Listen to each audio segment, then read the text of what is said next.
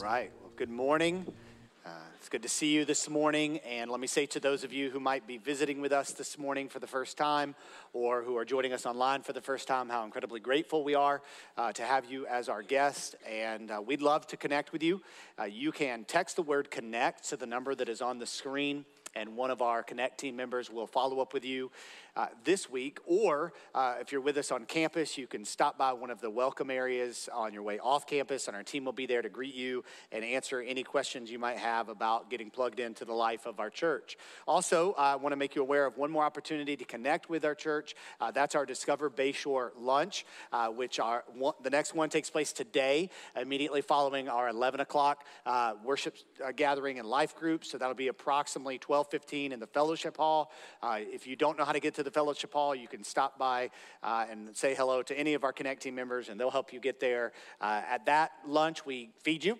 Uh, we share the vision we have as a church, and then we give you the opportunity to answer, uh, ask any questions you might have for us uh, as a church. Let me also invite everyone back to our prayer night tonight.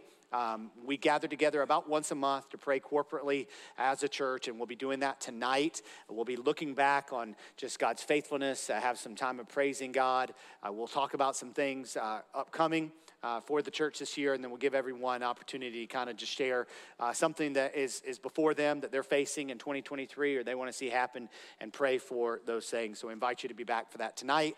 And I ask you to go ahead and mark your calendars for Sunday night, February 5th, uh, for our next prayer and vision night, which is, um, depending on your background, might scare you a little bit, but it's actually uh, where we just celebrate God's faithfulness uh, to our church and how we've accomplished our vision uh, and really the things that we did or did not do in uh, the past year, and we look forward uh, to the upcoming year. We'll take communion, we'll celebrate those who went to be with the Lord. And so it's just a sweet uh, time.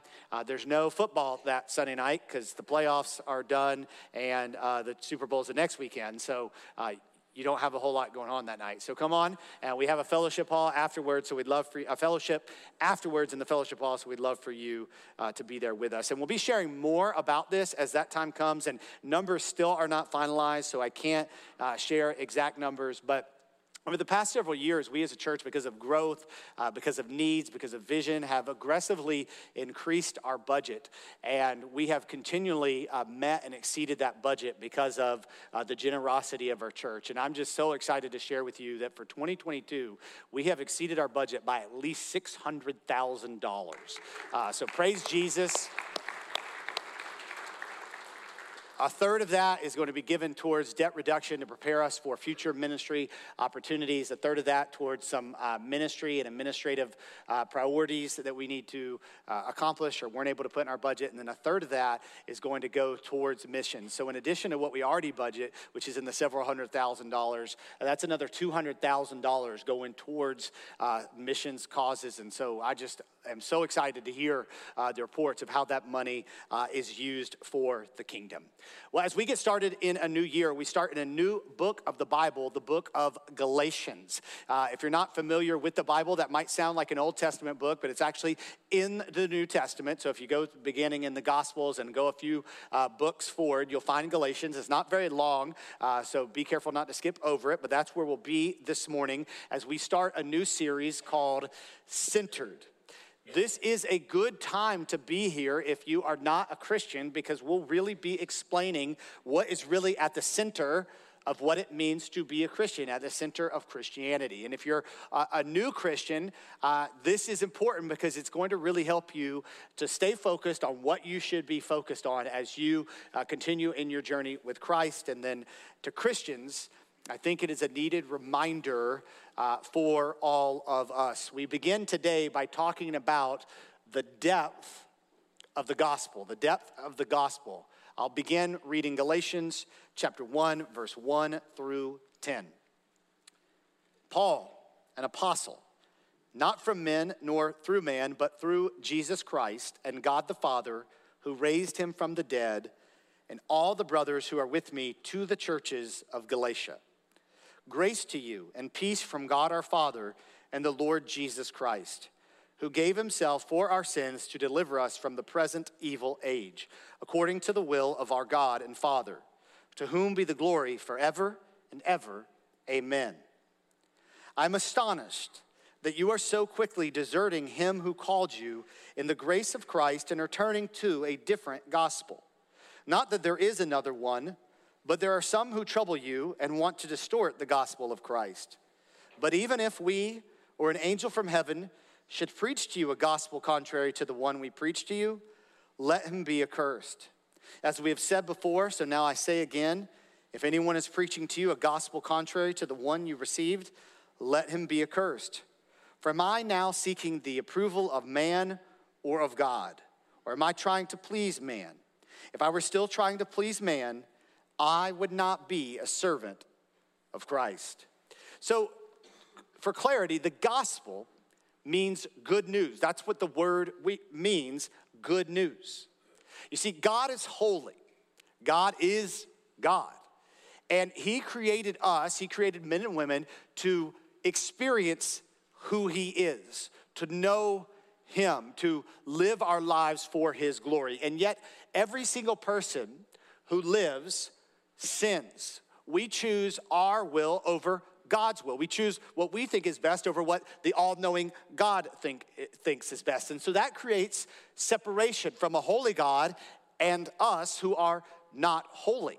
So, how can this be made right? God desires to have a relationship with us. God desires to have right standing with us. How can this be made right? Well, the answer that the Old Testament is a shadow of and points to, and the answer that we look back to is in Jesus Christ. Jesus came, He was perfect, He was blameless. He then was offered as a sacrifice on the cross for the atonement of our sins giving us a way to be made right with God. And so the call on our lives is to repent. That means to change our purpose from ourselves to God's purpose and believe in the good news that God did send Jesus. That's what it means to be a Christian. And so then a Christian believes this, that's what we're called believers, and then our life is lived in light of the belief that we have in who God is and what God has done for us. So that's what it means to be a Christian. But what happens in the life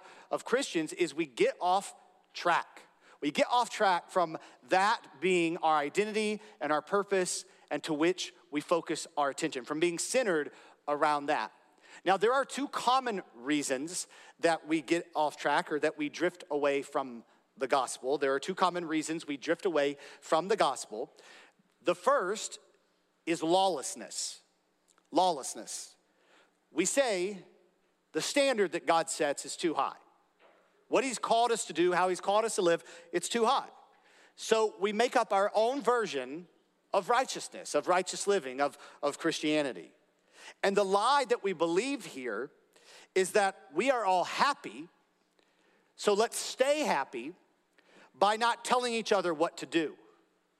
Let's just let each other live. Let's each other follow our heart. Let each other do our own thing and not really be concerned with what God says for our lives. And this leads us to a place of selfishness because we are setting the law, we are setting the standards instead of God. So that's a way we drift from the gospel. Another way we drift from the gospel is legalism. So we have lawlessness, but now we have legalism. This is where we say the standard is too easy. It's just too simple. And God just giving Jesus as a free gift of grace and that being why I'm righteous, I don't feel like I've accomplished anything. And so I feel a little insecure about that because I haven't done anything for that.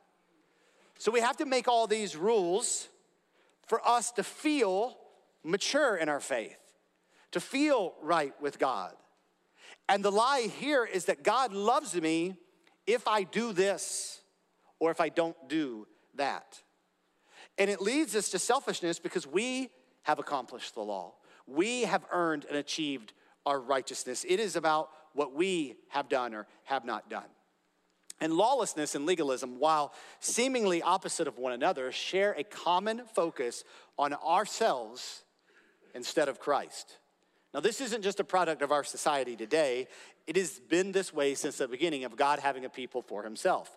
And so, where better to look to understand this more and to get answers for what to do about this than where people were saying, facing the same issue and they heard from God. And so, Galatians chapter 1. We'll just begin kind of walking through that, starting in verse 1. It says, Paul, an apostle, not from men nor through man, but through Jesus Christ and God the Father who raised him from the dead, and all the brothers who are with me to the churches of Galatia. Paul and his crew are writing this letter to the church in Galatia. That's modern day Turkey, an area where Paul still oversaw the church. The reason they are writing this letter to the Galatians is because of a group called the Judaizers. This is a conservative group of Jewish Christians from Jewish heritage who have become Christians, who are teaching that some of the legal requirements of the Old Testament, most notably circumcision, are a requirement for salvation. This created a problem for Gentiles coming to faith because here's the message that they're sending about their membership. Come to the Discover Galatia class, and we'll have a few other classes. Then we'll circumcise you. Then you're a Christian. Then you're a member of the church. And a lot of the young men were like, we don't want to have anything to do with that. Churches already struggle reaching young men. They really struggle if circumcision is a requirement for them. So this is already discussed, by the way, and debated and decided upon by the Jerusalem Council, recorded in Acts chapter 15. But this group has started teaching this again and gaining influence in Galatia. And it is creating tension among the Christians there. The Galatians, who do not agree with the Judaizers, have referenced Paul and Barnabas' ministry and their teaching to the Gentiles. But the Judaizers, Judaizers are just dismissing that by questioning Paul's authority to speak to these issues. We'll talk about that more next week, but that's why Paul says, Jesus made me an apostle. And I think Paul is establishing a very clear issue here about the gospel. The gospel is from God, not man. The gospel is from God, not man. Now, this seems simple. But we have to remind ourselves of this God uses people to get the gospel out. The word tells us about how he uses his church, how he uses his disciples to proclaim the gospel. But the gospel, the work of salvation, is from God. The gospel is his message, and it is the power of God for salvation. And it is what saves. In Romans chapter 10, verse 9 and 10, Paul says, Here's how we're saved. Because if you confess with your mouth that Jesus is Lord and believe in your heart that God raised him from the dead, you will be saved. For with the heart one believes and is justified, and with the mouth one confesses and is saved. He says, Here's what saves you believing Jesus is who he says he was, believing that he is Lord I mean, confessing that he is Lord and believing that God demonstrated his power and Jesus' authority in raising him from the dead. That justifies you. That makes you right with God. That is what saves you. It's nothing else, it's just that. And so, as a Christian, that's our response. That's our life, is then staked upon that claim. But I want you to notice who Paul is writing to. It's right there in verse 2 to the churches in Galatia. So, this letter, reminding us of the gospel, explaining the gospel, is written to believers. Paul thinks believers need to hear the gospel again. Understand something the gospel isn't something we responded to one day, it is something we respond to every day. The gospel isn't something we responded to one day, it's something we respond to every day. The gospel wasn't something we believed and responded to when we were eight or 18 or 28. The gospel isn't something we just responded to when we walked down an aisle or we text, texted believe or we prayed with our parents. The gospel is something that a Christian responds to every day of our lives we need to be reminded of the gospel. I need to be reminded of the gospel. I need to preach the gospel to myself. And if I don't, I will start measuring myself up against others. And I feel better or worse based on how I measure up against them. But the gospel says It doesn't matter how I measure up with you, it matters how I measure up with God. And I fall short. And He comes to my rescue. And He gives us the grace and the peace the New Testament writers mention often. Grace and peace that Paul mentions here in verse 3. Grace to you and peace from God our Father and the Lord Jesus Christ. This is a common greeting with an appeal to the fruit of the gospel. Grace means God is kind to us in a way that we don't deserve. Grace means God is kind to us in a way that we do not deserve. Now, we typically think of grace like this. I remember, uh, you know, we had, had a partnership in my previous church with uh, missionaries in India and I remember going over there and doing ministry in some villages and in some slums where there was not very much. And I was gone for a couple of weeks. And so we had prepared, uh, planned to take a family vacation uh, right after that. I mean, I think I flew back into uh, Jacksonville Orlando and met, went with my family to Disney. And I remember a little bit of frustration in, you know, the realization of how little there was over there and then how much there was uh, at, at Disney, how, how people basically could never travel out of their village they didn't have the means to do that. And then here people were traveling from all over the world to spend tons of money.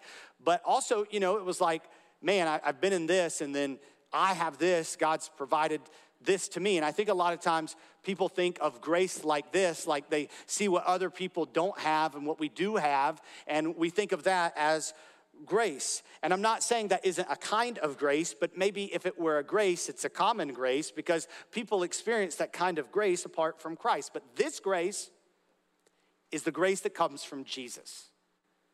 It's the grace that says God is kind to us in a way that we do not deserve.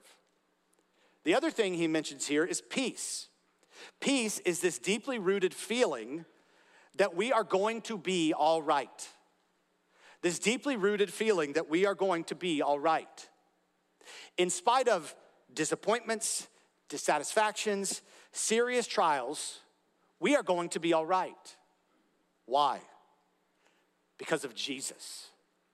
Because no matter what might happen to me on this earth, nothing can take me out of the hands of God because of the grace of Jesus Christ. And no matter what might happen to me on this earth, He will be with me in that. And so, grace and peace are the fruit of the gospel. Grace and peace because of the work that Jesus has done. Look at what He says in verse 4 who gave Himself for our sins to deliver us from the present evil age according to the will of our God and Father. Now, when you hear present evil age, you probably think of some weird horror movie. I don't watch a lot of horror movies because my wife doesn't like watching horror movies. And I fall asleep in the first 10 minutes of any movie, actually, so I really don't watch movies, period. This is not some demon saying, I'm going to get you. What this is, is this is something subtle. You see, there is, if you want to use the word spirits, if you want to use the word forces at work to try to get you and I to find joy in this age. Perhaps it's to find joy in toys. That our joy and our worth would be based on the things that we're able to accumulate the next car, a boat, the trips we're able to take, the upgrades to our house. There are spirits a force at work to get us to find our joy in that. Perhaps it's in our job and just being able to be successful and feel successful. Perhaps it's the recognition that comes with doing well in our job. Perhaps it's the financial uh, reward that comes with doing well in our job. There is a spirit at work to get us to find our identity and our worth and our joy in that. Perhaps it's in a lover or lovers. And so there's a spirit and force at work that we would find our identity and our worth in this person and what they might give us and how they might gratify us. And we need to be aware of the reality that we use these things to forget our need for deliverance. Pastor Matt Chandler says it like this When you love creation rather than the creator, you're trying to get from creation what creation cannot give you you're going to hit a ceiling and grow frustrated in that ceiling and be forced then to medicate. Some of us are going to medicate with drugs and alcohol Some of us are going to medicate with sex. Some of us are going to medicate with lust. Most of us are going to medicate with trinkets and toys. We live in a time and place of unprecedented freedom and prosperity, and yet we see an unprecedented amount of restlessness and people struggling with worthlessness and depression. We have a mental health crisis in our nation. Why, when we have more freedom and more prosperity than any civilization that has ever lived? It's because these things don't give us what they think they will, we think they will give us. And people feel as Selena Gomez said in a documentary, who's basically achieved everything most people would want in life. She says, Everything I wished for, I've had and done all of it, but it has killed me.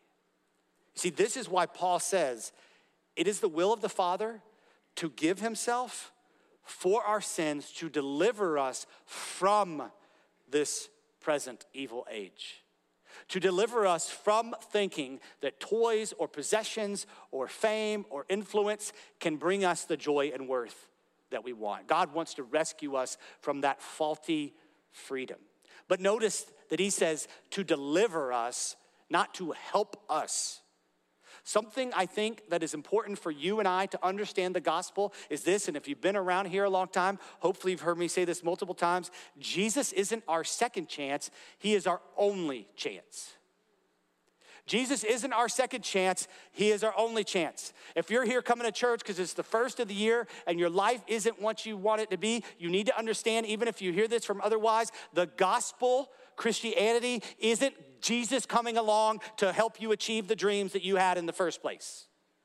It's not that you are a little messed up and Jesus can clean things up and make things better. It is that Jesus Christ is our only hope for righteousness. He's our only hope for experiencing true freedom. He's our only hope that, that for really understanding our worth. Jesus isn't our second chance, He is our only chance. This is why Jesus is central. And this is why he is adored by the believer. Paul says, To whom be the glory forever and ever. Amen. Jesus is central. But Paul is writing to address the fact that people walk away from that. He will use the word deserting. There are people who respond to Jesus, who respond to the gospel, He's everything. He's the free gift. He's my salvation. He's my only hope. And then they say, wait, this is a little too easy. Jesus, a free gift? That's a little too scary for me to trust in grace alone. And I'm able to, you know, take care of myself pretty well. So let me help God with my righteousness. And we begin to add some religious requirements to help save us. And our faith begins to be centered around these things that we say save us. And we have gospel loosely attached to it, but the right basis of our righteousness has become Jesus and fill in the blank.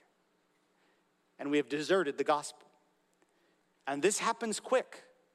Verse 6, Paul says, I am astonished that you are so quickly deserting him who called you in the grace of Christ and are turning to a different gospel.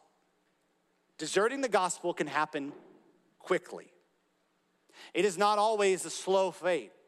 It is not always, oh, that person got, you know, tangled up with the wrong person and started listening to the wrong Bible teacher. No, it can happen quickly. When Paul says, I am astonished that, he's using a literary device commonly used in Hellenistic letters to express irritation and surprise. Paul seems genuinely shocked. He's astonished that it happened so quickly that people deserted, and that's a military term that means abandoning your post, that they deserted him who called them, him who called you. Notice this Desertion is not just about doctrine, it's about Jesus.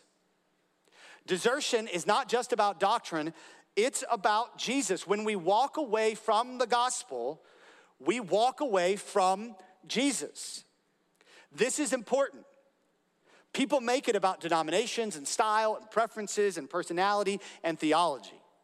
But we're not just deserting the gospel, we're deserting Jesus because if the gospel given from God isn't central, then Christ isn't central. Verse 7, Paul says, Not that there is another one, but there are some who trouble you and want to distort the gospel of Christ. In a market driven age, we are accustomed to think of every church having a special niche, of every visitor as a prospective customer, and every aspect of worship designed to satisfy the customers. So we see variations of church based on preferences. But churches often become centered around those preferences. And we must be careful here because anything more or less than the gospel is not the gospel. Anything more or less than the gospel is not the gospel. When he says a different gospel, he's saying not that there is another one. And so some aren't really rooted in the gospel. Here's what happens. And I have a visual. I, I wrote this in my handwriting, and our uh, media team said maybe we should make something look a little better for you so you can thank them. So the gospel central to our lives. That's the good news that Jesus Christ has come and he's made us righteous. But again, we begin to drift away from the gospel into legalism or lawlessness because we either think, man, that's just a lie. It's restrictive to live for God. And, and you know, and I, I don't want to give up all those things. Or we think, man, you know, I need to feel like I'm accomplishing something, like I've done something. And so that, that's legalism. And then what happens here, and I'm sure there's other ways, but these are just the ones I can think of, is we begin to drift into something. So, for example, if we are, are headed towards legalism, then we might end up into moralism and find ourselves in a moralistic church with moralistic believers, where we begin to say, hey, I don't drink margaritas at Mexican restaurants. I'm holy. I'm righteous. You see my t shirts? I have a Lord's Gym t shirt. Or it doesn't say Coca Cola, the real thing. It says Jesus Christ is the real thing. I don't listen to those secular radio stations like 96.5. Sorry, that's what's in my car. I listen to whatever K Love is on. This is who I am. I have a box on my TV and I don't have to listen to cuss words. I'm not saying any of the things I'm talking about are bad things, but if you're not careful, what happens is they become the focus. And we begin to do things that take us away from the gospel. Maybe, maybe it's spiritualism. And you might be like, wait, that's unlegalism? Because most spiritual people would be like, we're not legalistic. But yes, you are. What happens is you become a people who say, oh, you don't speak in tongues? You're not saved. You don't get into worship? You must not have the Holy Spirit.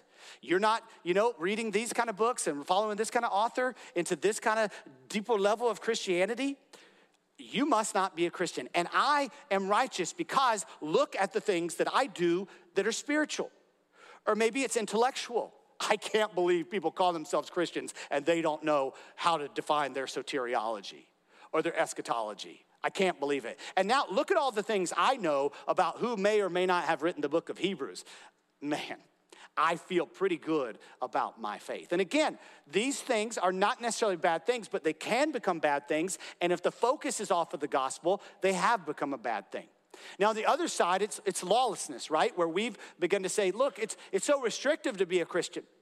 And so I'm gonna, I'm gonna keep maturing in my faith into lawlessness. And now, look, we include everybody. Man, you must not be a God lover if you can't just accept everybody for who they are and let them do what they want to do. And we begin to be prideful about our views. Look, look at how, oh my gosh, those people over there in that church, they view this about the Bible still, even though culture has come so far. Or maybe it's pragmatism, where we would say, you know, hey, I may not be able to keep all the laws, but I know the seven steps to financial peace, and I manage my money better than you. You're still in debt? and you call yourself a Christian. Or meism, which I just made that word up just so you know. But that's like this view where people are like, I'm achieving my destiny with Christ. Oh, you still don't think you can be prosperous and healthy?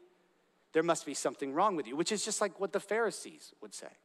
And I put traditionalism and ritualism kind of straddling the two of those things because I think we can become traditional because we're legalistic, and so it's those traditions that make us feel righteous. Or, and this is a lot of people in Baptist life, I don't do anything else for God, but because I keep those traditions, I could live a life of lawlessness. And if you just, and that's our Protestant version, if you just want to take that a little more high church, a little more Catholic church, it's because I do the rituals. You see, what's happening here is we're walking away from the gospel. We're drifting into our own life and into churches where the focus becomes these other things. John Stott says this You cannot touch the gospel and leave the church untouched because the church is created and lives by the gospel. Indeed, the church's greatest troublemakers, now as then, are not those who oppose, ridicule, and persecuted, but those inside who try to change the gospel. Anything more or less than the gospel is not the gospel. Now, how big of a deal is this, which I'm talking about? Paul tells us how big of a deal this is. Look at verse 8 and 9. But even if we or an angel from heaven should preach to you a gospel contrary to the one we preach to you, let him be accursed.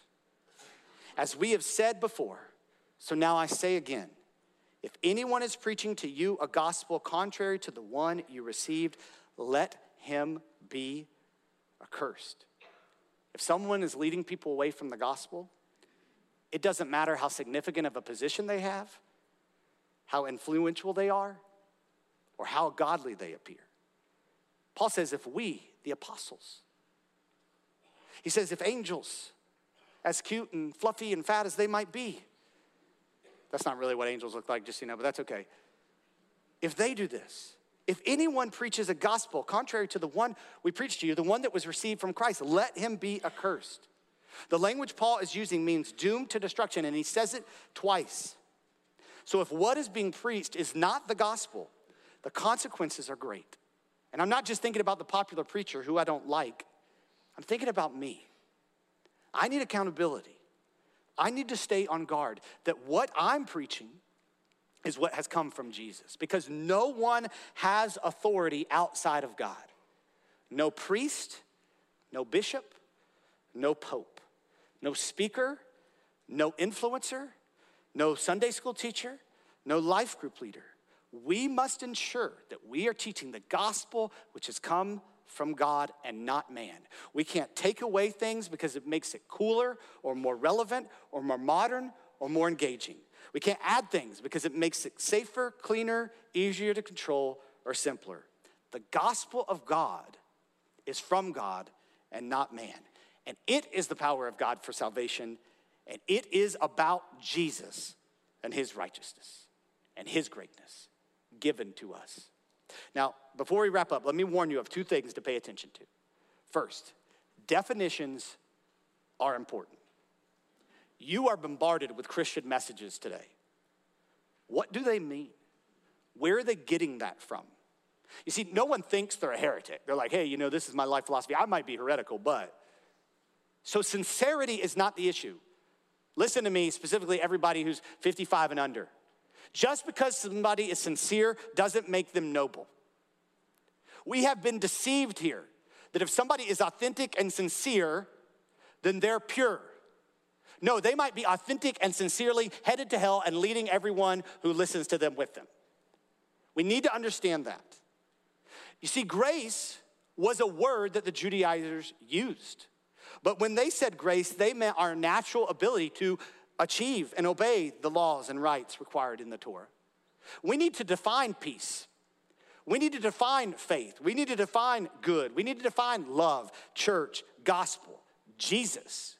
A progressive pastor, I, I, was reading an article written by her not that long ago, and she said about her church and her tribe, she said, We have chosen to step away from the traditional Jesus of the Bible. So, to be clear, they have stepped away from Jesus. Definitions matter. Also, be warned that motivations are important. What is the heart of this leader? What is the heart of this teacher? And we can't decipher that from whether or not they're engaging or look attractive or have a lot of followers. And Paul is showing here the purity of his motive. He says, Hey, for now, or excuse me, for am I now seeking the approval of man, verse 10, or of God? Or am I trying to please man?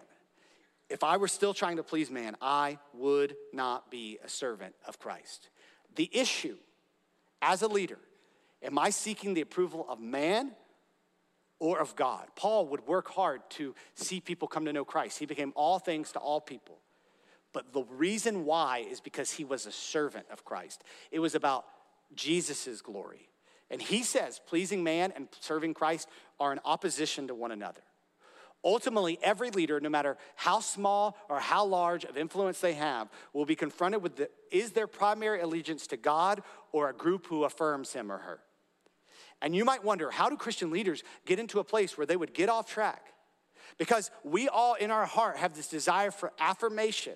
And when we find a group that affirms us, we are tempted to focus more on that than we are on what God says.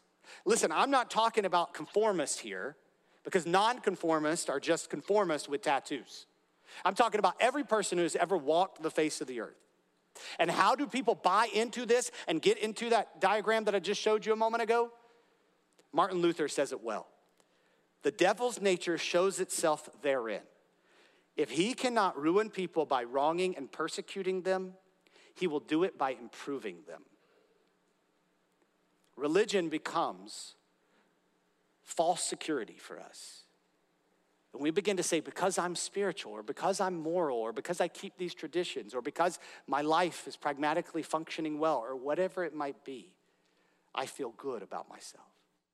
But we have lost what is central to our faith is what God has done to help us, not what we can do to help God. Anytime this has happened with all of my children when they were young, and we were walking somewhere where the ground was iffy, maybe a hill, or maybe there's water on the sides, and you know, I really want to have a secure grip on them because I'm worried they might fall. I hold on to them, and I notice they try to always reposition their hands so that they have a hold on me because they think they are secure if they have a tight grip on me. But the reality is they are secure because I have a tight grip on them. Christian, you are not secure because you're doing well at your morals or doing well at your traditions or you have a tight grip on God. You are secure because the God of all infinite power and wisdom has chosen to put you in his hands. That is the gospel, and that is where your security comes from. And that is our righteousness. And any claim of righteousness based on something other than what God says is self righteousness. Any claim of righteousness based on something other than what God says is self righteousness. Our righteousness comes from the grace of Jesus Christ. And when we begin to be focused on these different things and these religious things, they manufacture grace and peace for us. I, I went to a hardware store not that long ago in town and I needed to buy some mulch, and they had these free bags of mulch. I was like, sweet, free bags of mulch. And so I grabbed them and I got them home, and they were full of maggots.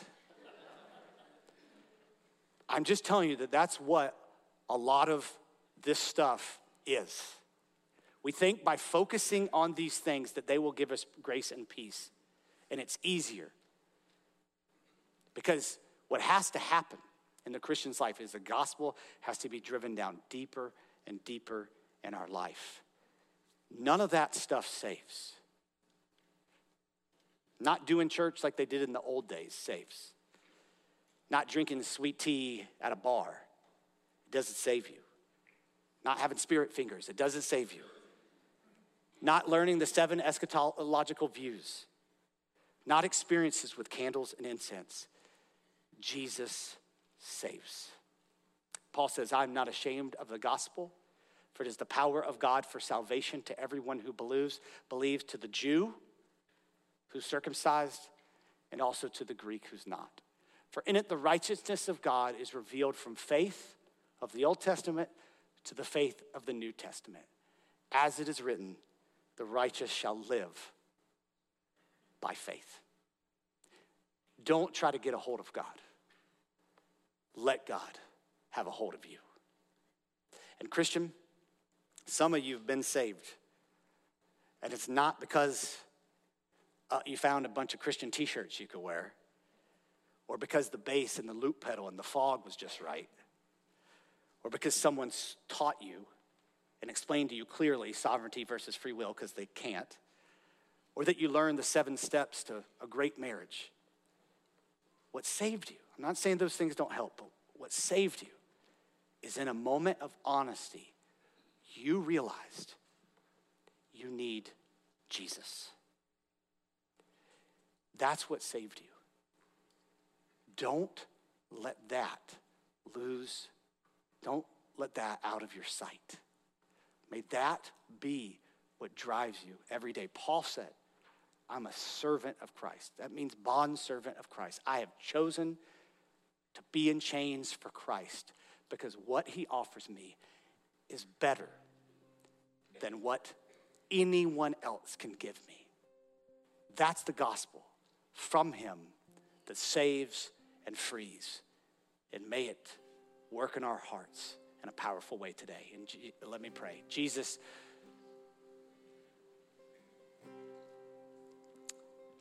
God, there are fruits of the gospel. But the fruits do not save. So help us to not be primarily focused on fruit, but to help be primarily focused on the root, which is you and who you are and what you have done for us. And may that grow in us a desire to view ourselves in the mirror, to view the people in our homes, and to view the people in our neighborhoods through the lens of the gospel of Jesus Christ, which saves. May we be people who respond to that good news every day of our lives. May we respond to it now. In Jesus' name, amen.